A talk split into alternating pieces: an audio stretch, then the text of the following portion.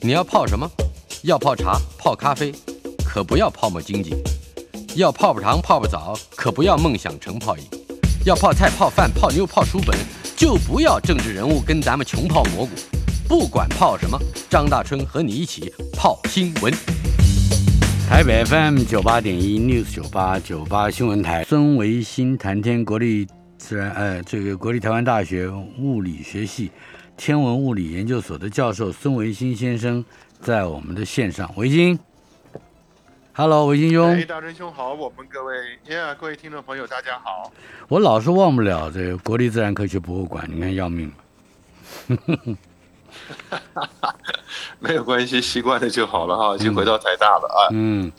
我们今天的第一个题目，哎，错过了要等到二零三六年。二零三六年啊，就是二十四年以后，啊，十四年以后，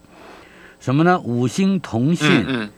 五星同线接九连珠。天文迷很高兴的是，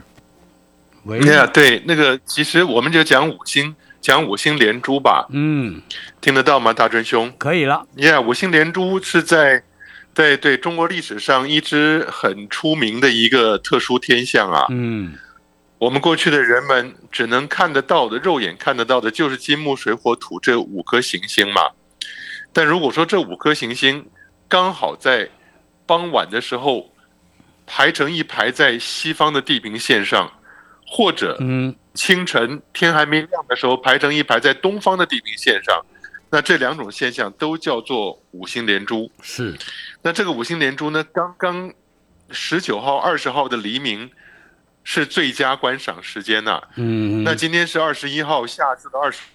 二号，这两天如果大家愿意起早的话，哎，每天在清晨曙光之前，曙光出现之前，可以看到水星，水星一定最低，为什么呢？因为嗯水星离太阳最近，嗯哼，所以东在东方我们看到太阳起来之前呢，最低的是水星。嗯然后金星，金星很亮，再上来火星，火星比较暗，再上来是木星，木星也够亮，嗯再来是土星，是，由下而上啊，这个叫五星连珠。嗯那大家如果在多少度之内，过去有人定义什么二十六度啊，或者怎么样才算是五星连珠啊，那都没有问题，反正是一个有趣的天象，它也就是最小公倍数，哼，各个嗯是，行星有固定的公转周期，多少年，一千年大概会发生十几次吧，嗯，这样子的五星连珠。是很有意思，好看。 七星连呃这个七星连珠呢？七星，这就七星不是叫汽水 吗？大师兄啊，哎，那种都是你说把日月什么全部算在一块儿哈，嗯那我们还有九星的就变占星术了啊。但是哎看不就到，是对大不家对？反正说一说好玩就是了，嗯什么看不到？七星连珠、九星连珠、五星连珠看的。哦哦哦，你说你把太阳、月亮都加上去，而且大真兄这个五星连珠啊嗯，是有时间上的压力的，因为你傍晚要去看的话，出现在傍晚的话，哎，你天还没有完全黑，就得要去看。为什么？因为太阳刚下山，你才能看得到，你就看得到水星。可是你要再等天黑了，水星就下去了，啊，所以就只剩四颗星了。是，东方天空也是一样，清晨你都已经快天亮了，才会看到水星从东方地平线冒出来。啊啊，啊所以呢，是这需要在观测条件比较好的地方啊，嗯哼天气又好的环境里面啊。是那大真兄，我觉得讲一个有趣的事情吧。嗯五星连珠在中国古代的占星学上。哎是极大的、非常好的吉兆，哦，代表什么呢？代表明君在位，嗯，明君在位。现在麻烦了，那现在世界上你有有一百九十几个国家，到底谁是明君呢？对不对？这 个，是不是？大哲兄，我跟你讲哈，嗯在中国历史上有过十几次五星连珠的记录，啊哈，但是呢，有一次很好玩，刚好是刘邦，汉高祖刘邦进了关中夺得政权的时候，嗯，那个时候呢，书上写的是五星聚于东井，嗯哼，沛公至霸上，是，这您熟悉吧？对对，居于东井，然后呢，沛公，哎，沛公到坝你上说哎我我知道，但是当你说的五星连珠我没注意，糟糕了。对，你那时嗯候你跟着他一块儿进去的 啊。那五星居于东井，东方的东井是水井的井嘛？是五星居于东井，多多吉利的事情啊！刚好是刘邦夺得了政权，进入了关中啊，嗯、所以刚好坐实了他这个真命天子的明君在位啦。嗯，可是呢，现在往回一推算，哎，麻烦来了。怎么说五，星连珠其实发生在他晋霸上的前一年，是西元前二零六年。嗯那哼，现在史官呢，发觉他西元前二零五年才到了霸上，所以就稍微调动了一下这个时间，啊哈，就配合了就配合刘他邦就夺得是，政权这个光彩了。嗯哼，所以对，对，但是另外两次更麻烦的是，哎，大川兄啊，嗯，现在的科学家往回倒推，五星连珠什么时候出现，都可以在电脑上算得出来。是，历史上十几次里面有两次出现了，可是全无记载，没有记载的。啊哈，后来仔细看一下，因为哎五星连珠如此明显，那时候老百姓也没有说划手机，没有连续剧的，清晨傍晚都会看到，如果五星出现都会看到。嗯为什么没有记录？为什么？一查之下，哟，汉高祖的吕后跟唐中宗的韦后当政的时候，嗯，哦，就是不不许皇帝太 嚣张，是吧？这就是老娘在那对，位，因为写史， 哈哈，写史的人都是后面一朝的史官嘛，都是男的，嗯看到女主当政，心里已经很不爽了，可是又五星连珠又出现了，又不能不写明君在位，就只好假装没看到吧。嗯，哼， 是。哎，那像比对如说超级月亮这种，在古代呃也有嗯比较这个在意的说法嘛？没有，没有，没有，嗯超级月亮常常发生嘛，就是我们你看到每每一个月的上呃近地跟远地月，刚好如果配合上上弦跟下弦，那个大小是差很多的。前几所天以就古人发已经生知道了嘛，月亮变大变小，对，超级月亮在对，今但它年所谓的的超级月亮，嗯十六月十你四说，六月十四号就发生了嘛？对，但是我们以前也说过这个超级月亮的概念嘛，嗯那喜欢起哄的名嘴啊，或者占星学家就说超超级月亮是日本三一一大地震造成的元凶啊什么的。嗯哼，那我是说超级月亮这常常发生啊，那发生的时候，呃，其没有发生的时候，那些地震是怎么算的呢？恐怕就是嗯火星造成的了吧。所以这种超级月亮，也就是大家看看好玩，就是不要当真。是，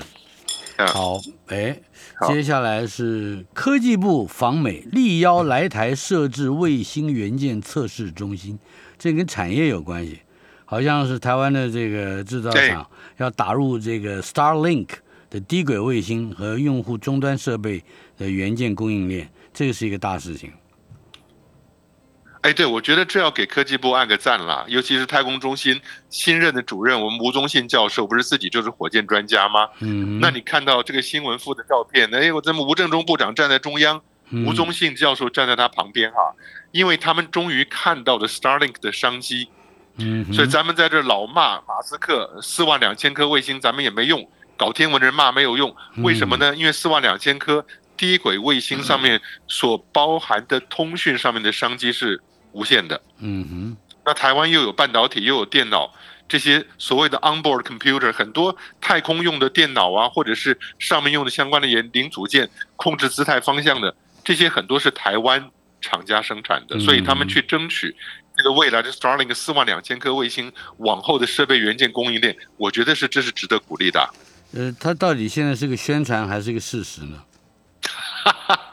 你这问我，我要问谁啊？那当然，他开的是一个 SpaceX，第一个当然找 SpaceX 了，因为星链卫星的老板嘛。哎，那第二个是 Virgin Orbit，是维珍轨道，是。那个大专听起来熟悉吧？哎，呃就是那个就 Richard Branson 的那个是吧？对对对对对，所以呢，维珍轨道也是他那个维珍银河的系列公司嘛，嗯哼，所以以呢，我觉得它不错啊，至少到美国去接触到这些太空先进发展公司，因为这种太空公司呢，他们都是在找怎么样把他们的元件外包给可靠、价廉、价廉物美、可靠的公司啊。那如果嗯台湾能主动接触，也不是坏事啊。是的，这样邀请他们来台设置太空和卫星元件的测试中心和验证中心，是吧？不过 SpaceX 的回应对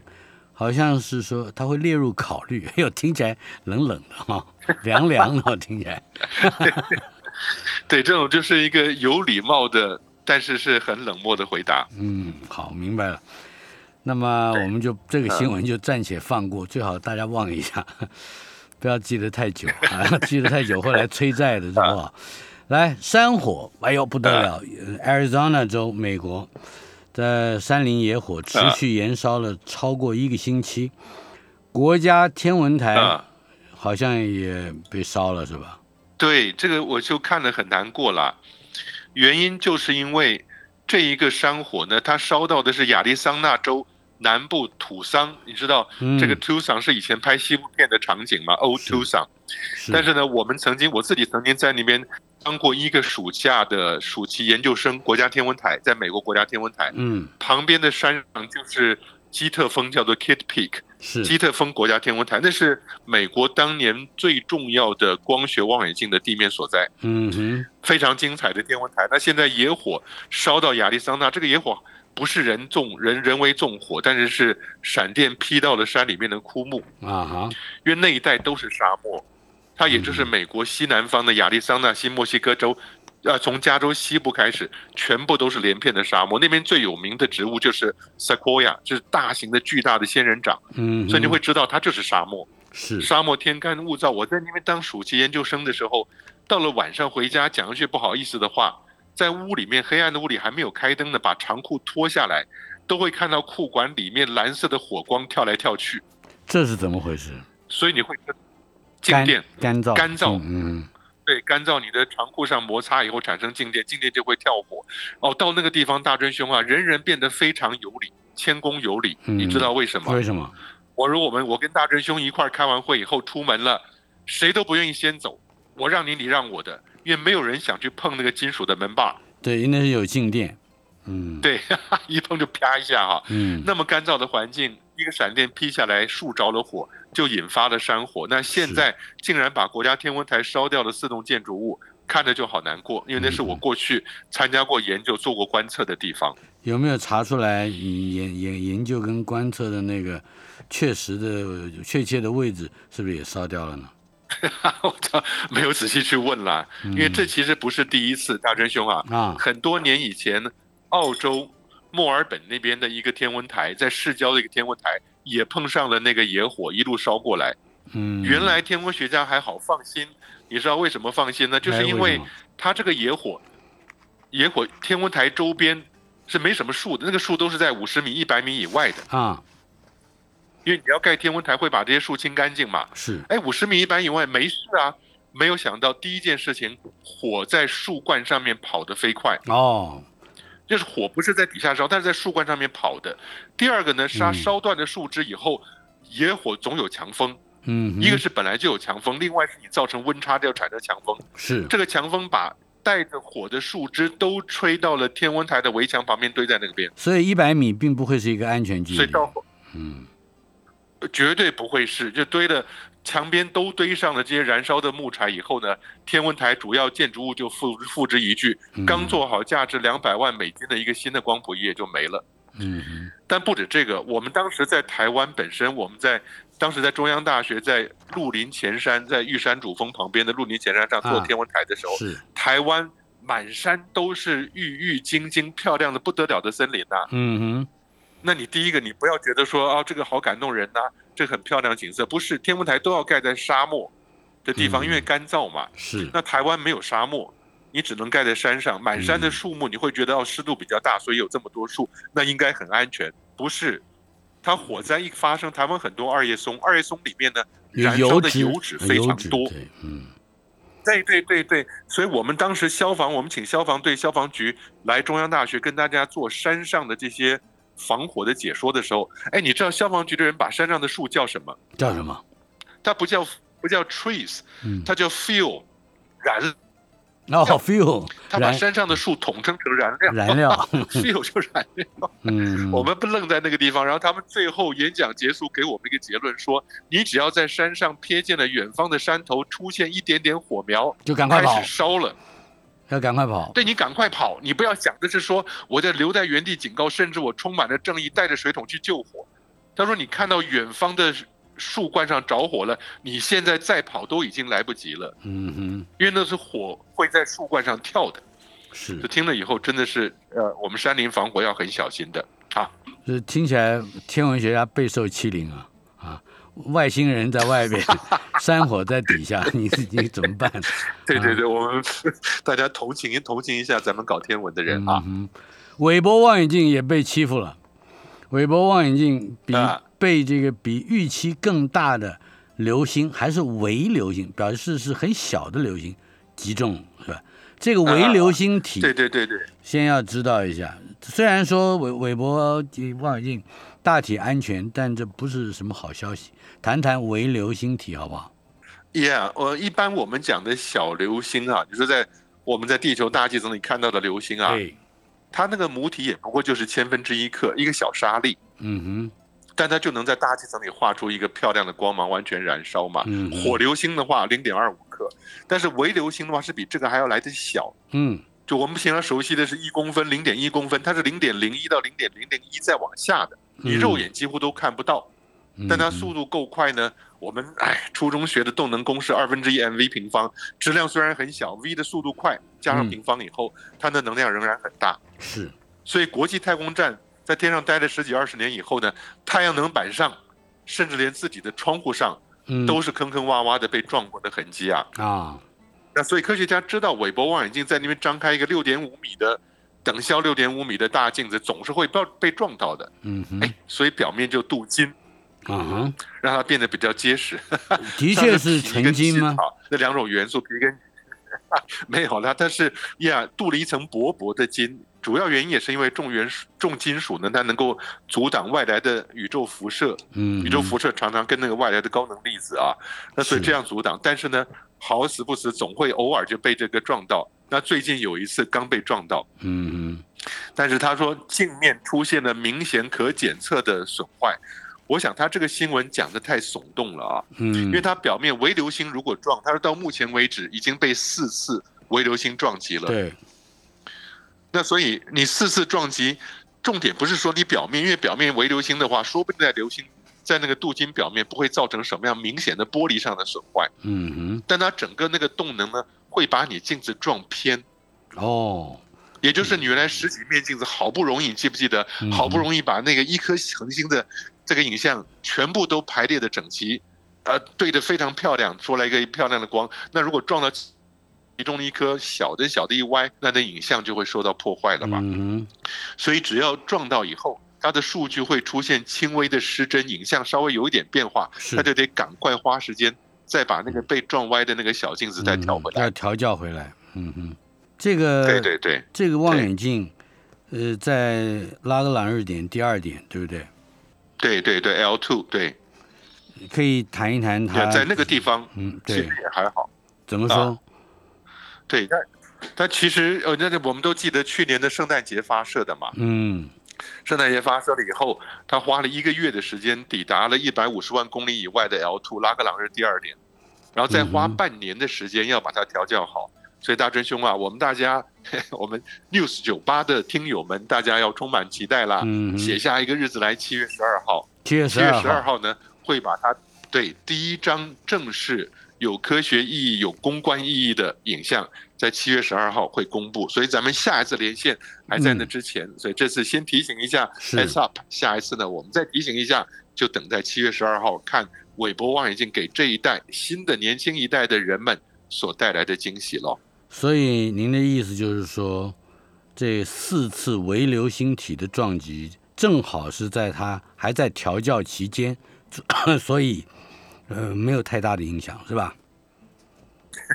有，就我想撞上去总是心里头不爽啦，一方面担心它受损，一方面要把它调回来它的微小的角度偏差啊、嗯，但他说这都还在可控范围之内，在他们预料的范围之内。是我们还有一分钟进广告，一分钟时间，我们说一说科学家发表更高精确度的月球地质图。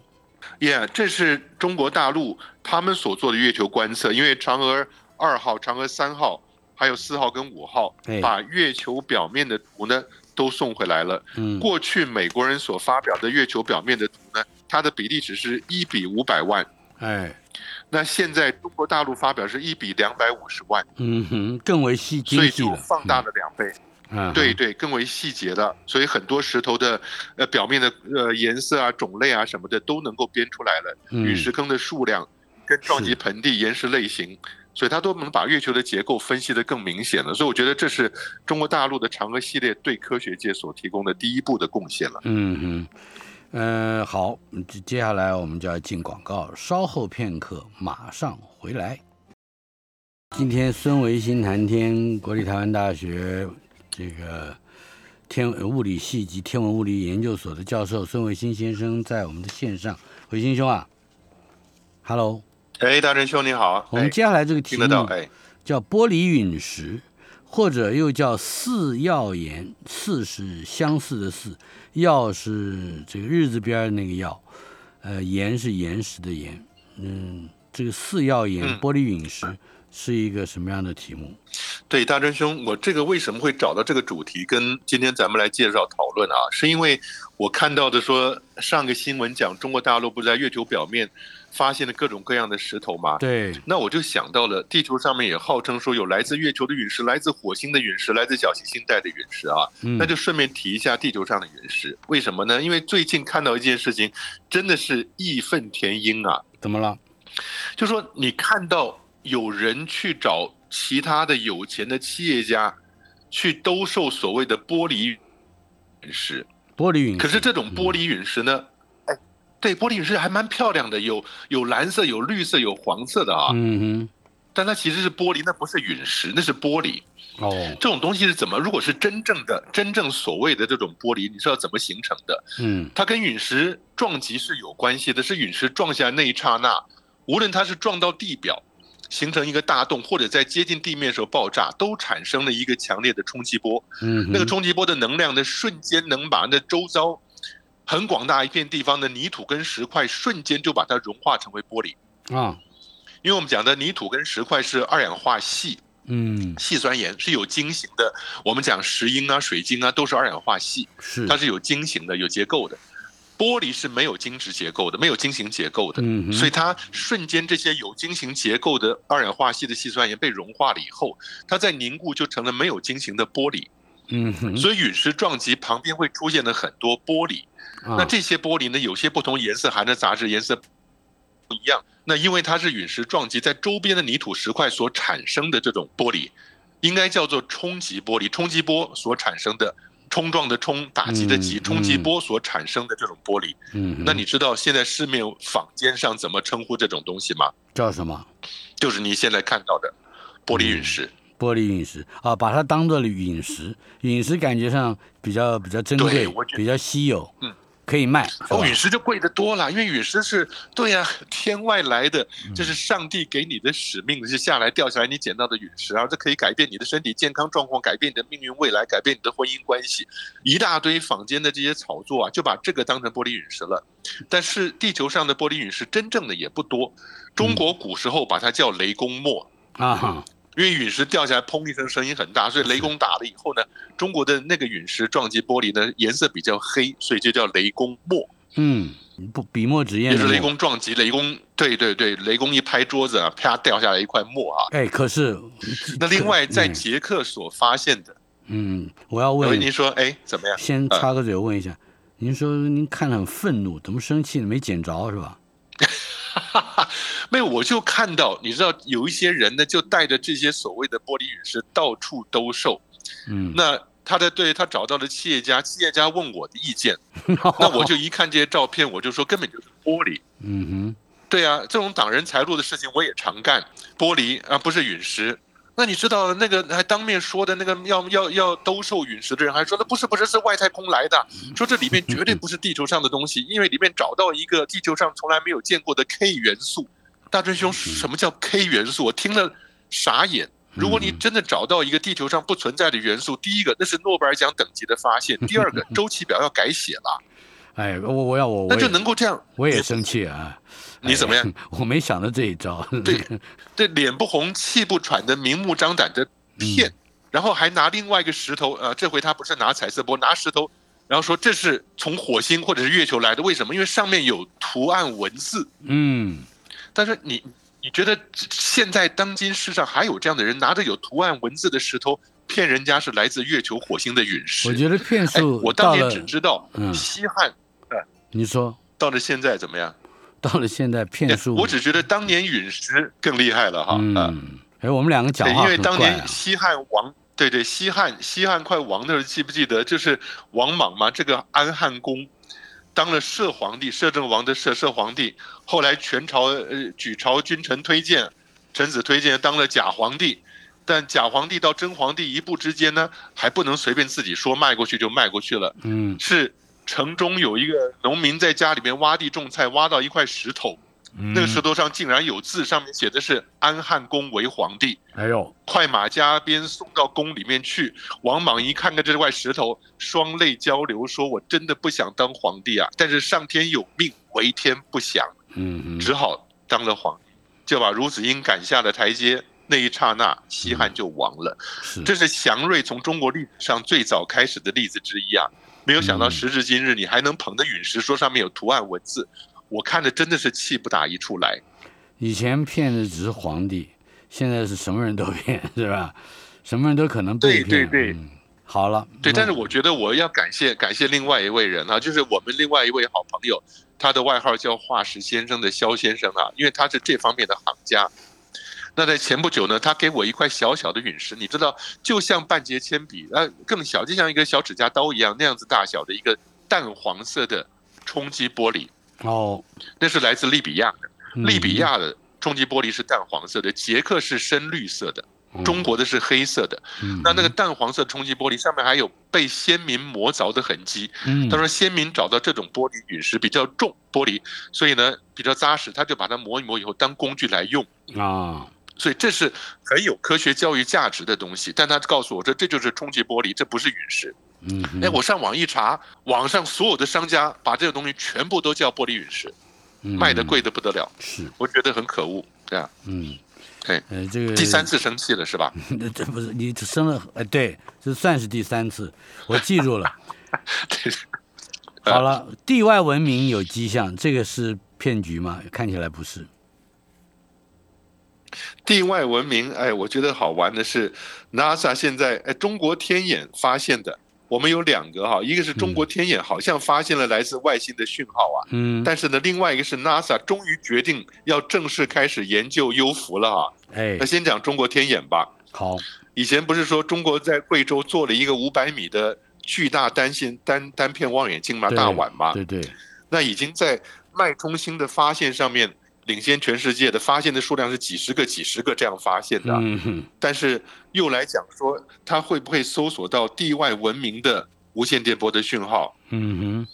那其实，它今年六月十四号刚刚发表了说 FAST 这个叫做 FAST Five Hundred Aperture 什么的，哼，嗯，呃，五百五百米的一个镜镜面嘛，对，探测到了好几个疑似来自外星技术的非自然讯号，哦，但是非呢，自然仍信然号还，在嗯，梳理，对对，仍然还在梳理调查中，所以呢，说不定也是来自附近的无线电波干扰。以前就发生这种事情，美国的 Arecibo 天线收到了外星讯号，研究了半天，兴奋了半天，后来发觉是隔壁一家餐厅里面的微波炉的讯号，所 好，所以以所以他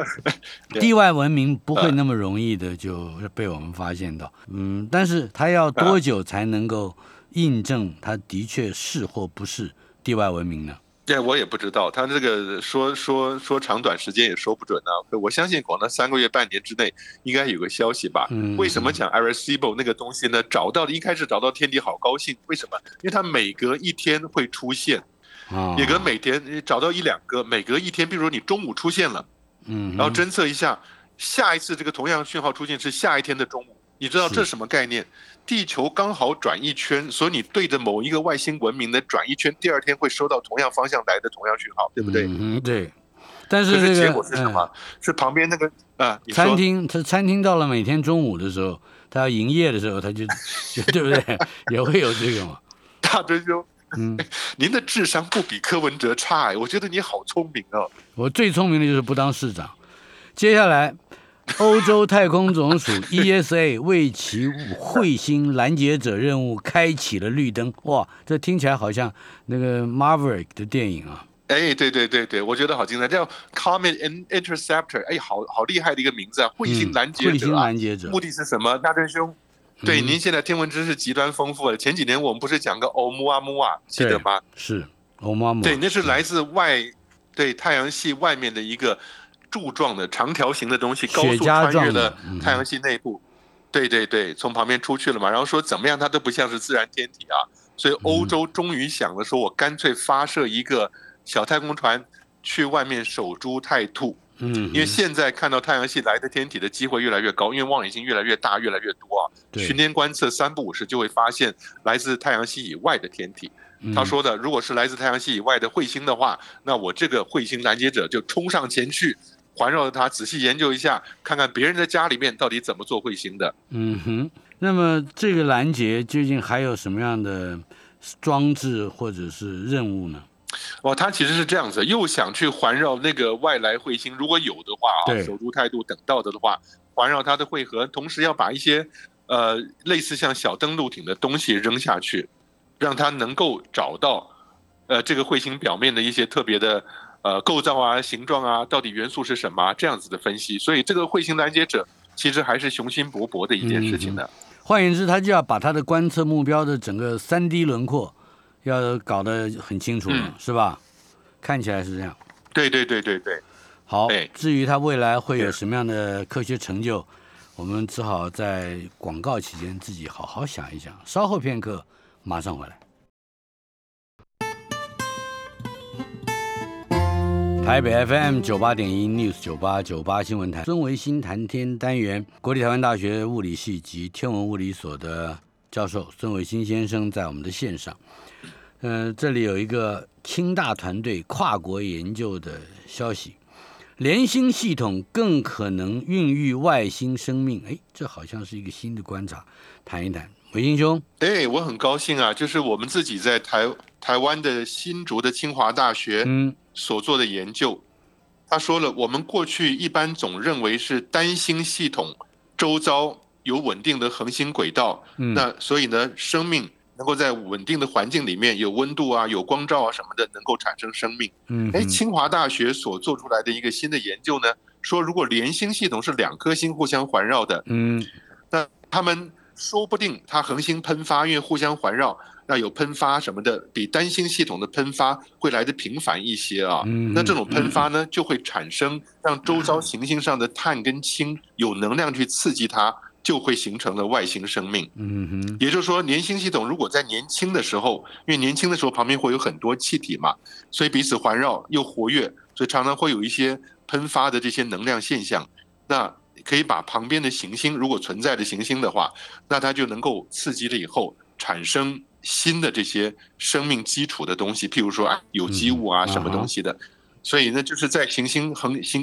行恒星刚刚形成不久，周遭这些气体尘埃呢，经过它的刺激，能够产生比较多的这些行星未来创作的基石，所以就不再是说单星是最好的生命产生环境了，像太阳这样，而是说两颗恒星甚至多颗恒星搞不好都有可能的。清大天文所的何英红教授是这个计研究计划的主导人是吗？嗯，对对对，这都是年轻一辈的年天文学家了，我觉得都嗯很哼值得鼓励啊。嗯对呀、但是大专兄啊，嗯，这种在比较多恒星的行星环境里面有生命出现的故事，又会回到了刘慈欣写的《三体》了。嗯哼是为什么三体那边的外星人呢会跑到地球上来，要对地球人不利？就是因为所谓的三体就是半人马座南门二，离我离我们太阳最近的一颗恒星嘛。嗯那那个南门二呢，其实不是一颗星，它是三颗星，嗯两颗比较大像太阳的星在互相环绕，是然后远一点的地方有一个比较小的红色的星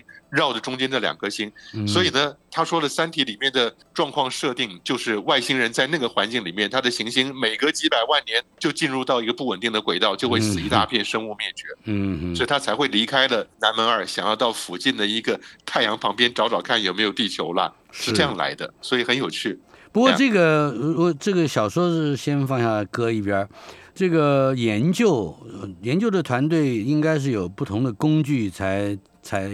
呃有了这样的结论吧，是吧？他们用的是阿玛的望远镜嗯，对，谈一谈这个这个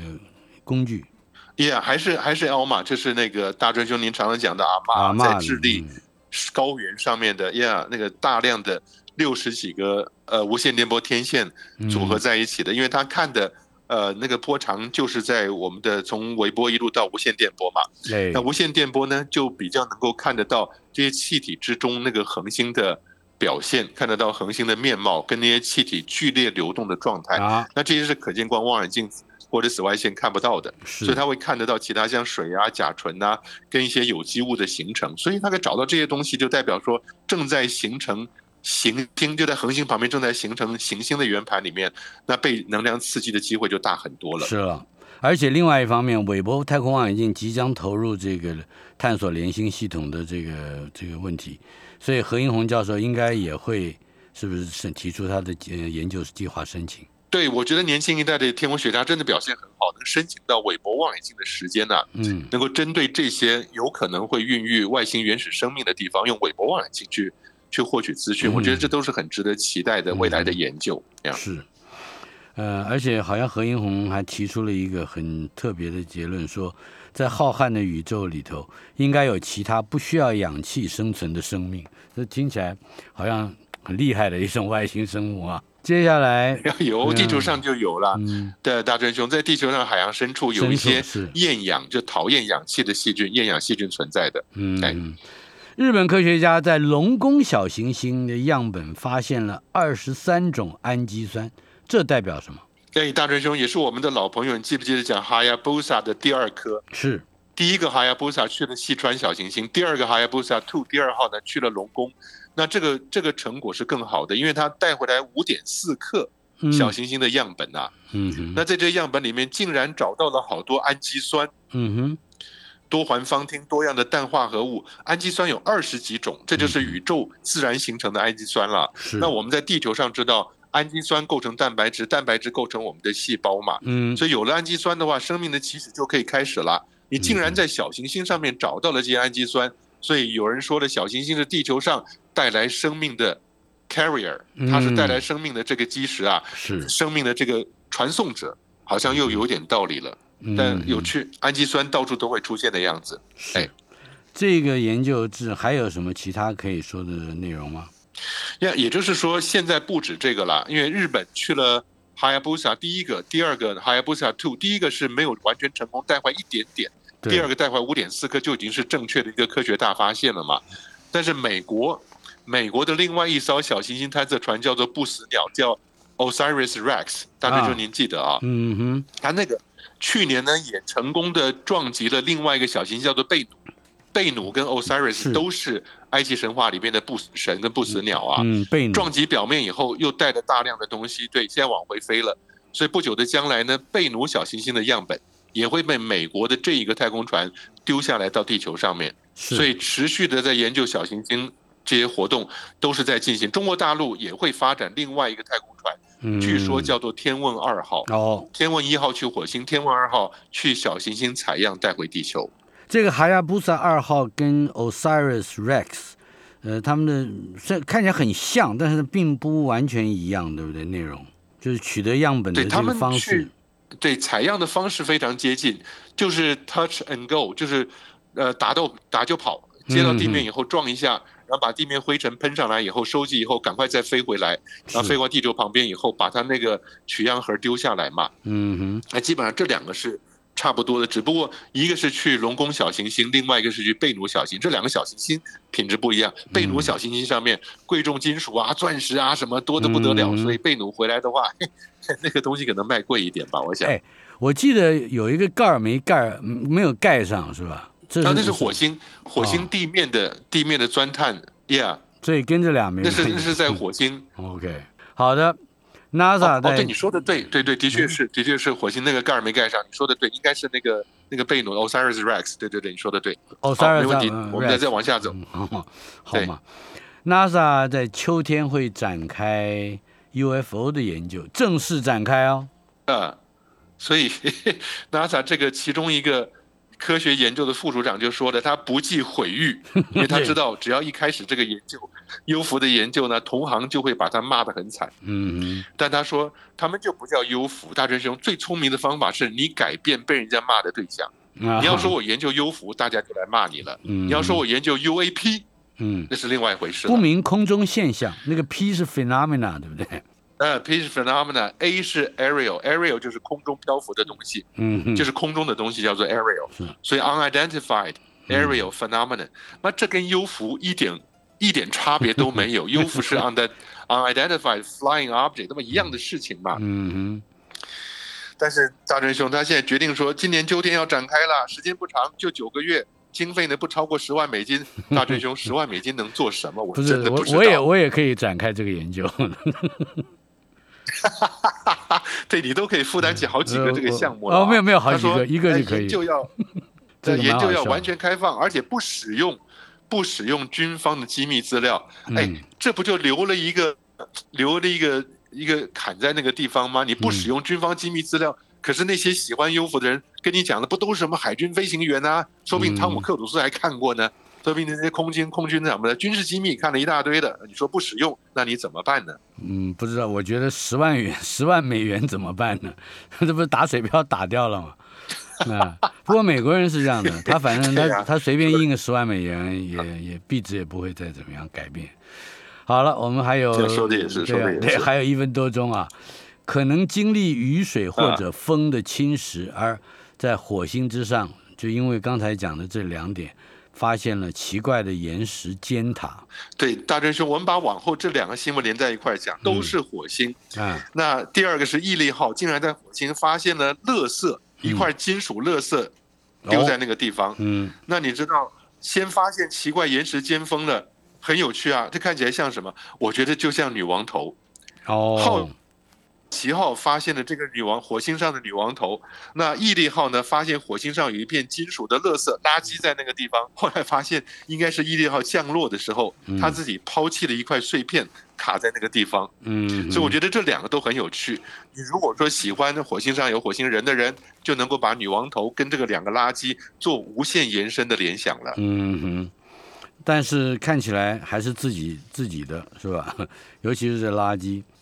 啊，这就是对对我们对小时对候对读是我的们那自己嗯个儿童神话，呃，童话《青鸟的故事》。哎呀，那青鸟多美啊！这这这个在天涯海角、啊、怎么样去追寻？到后来发现自己鸟笼子里有一只，是吧？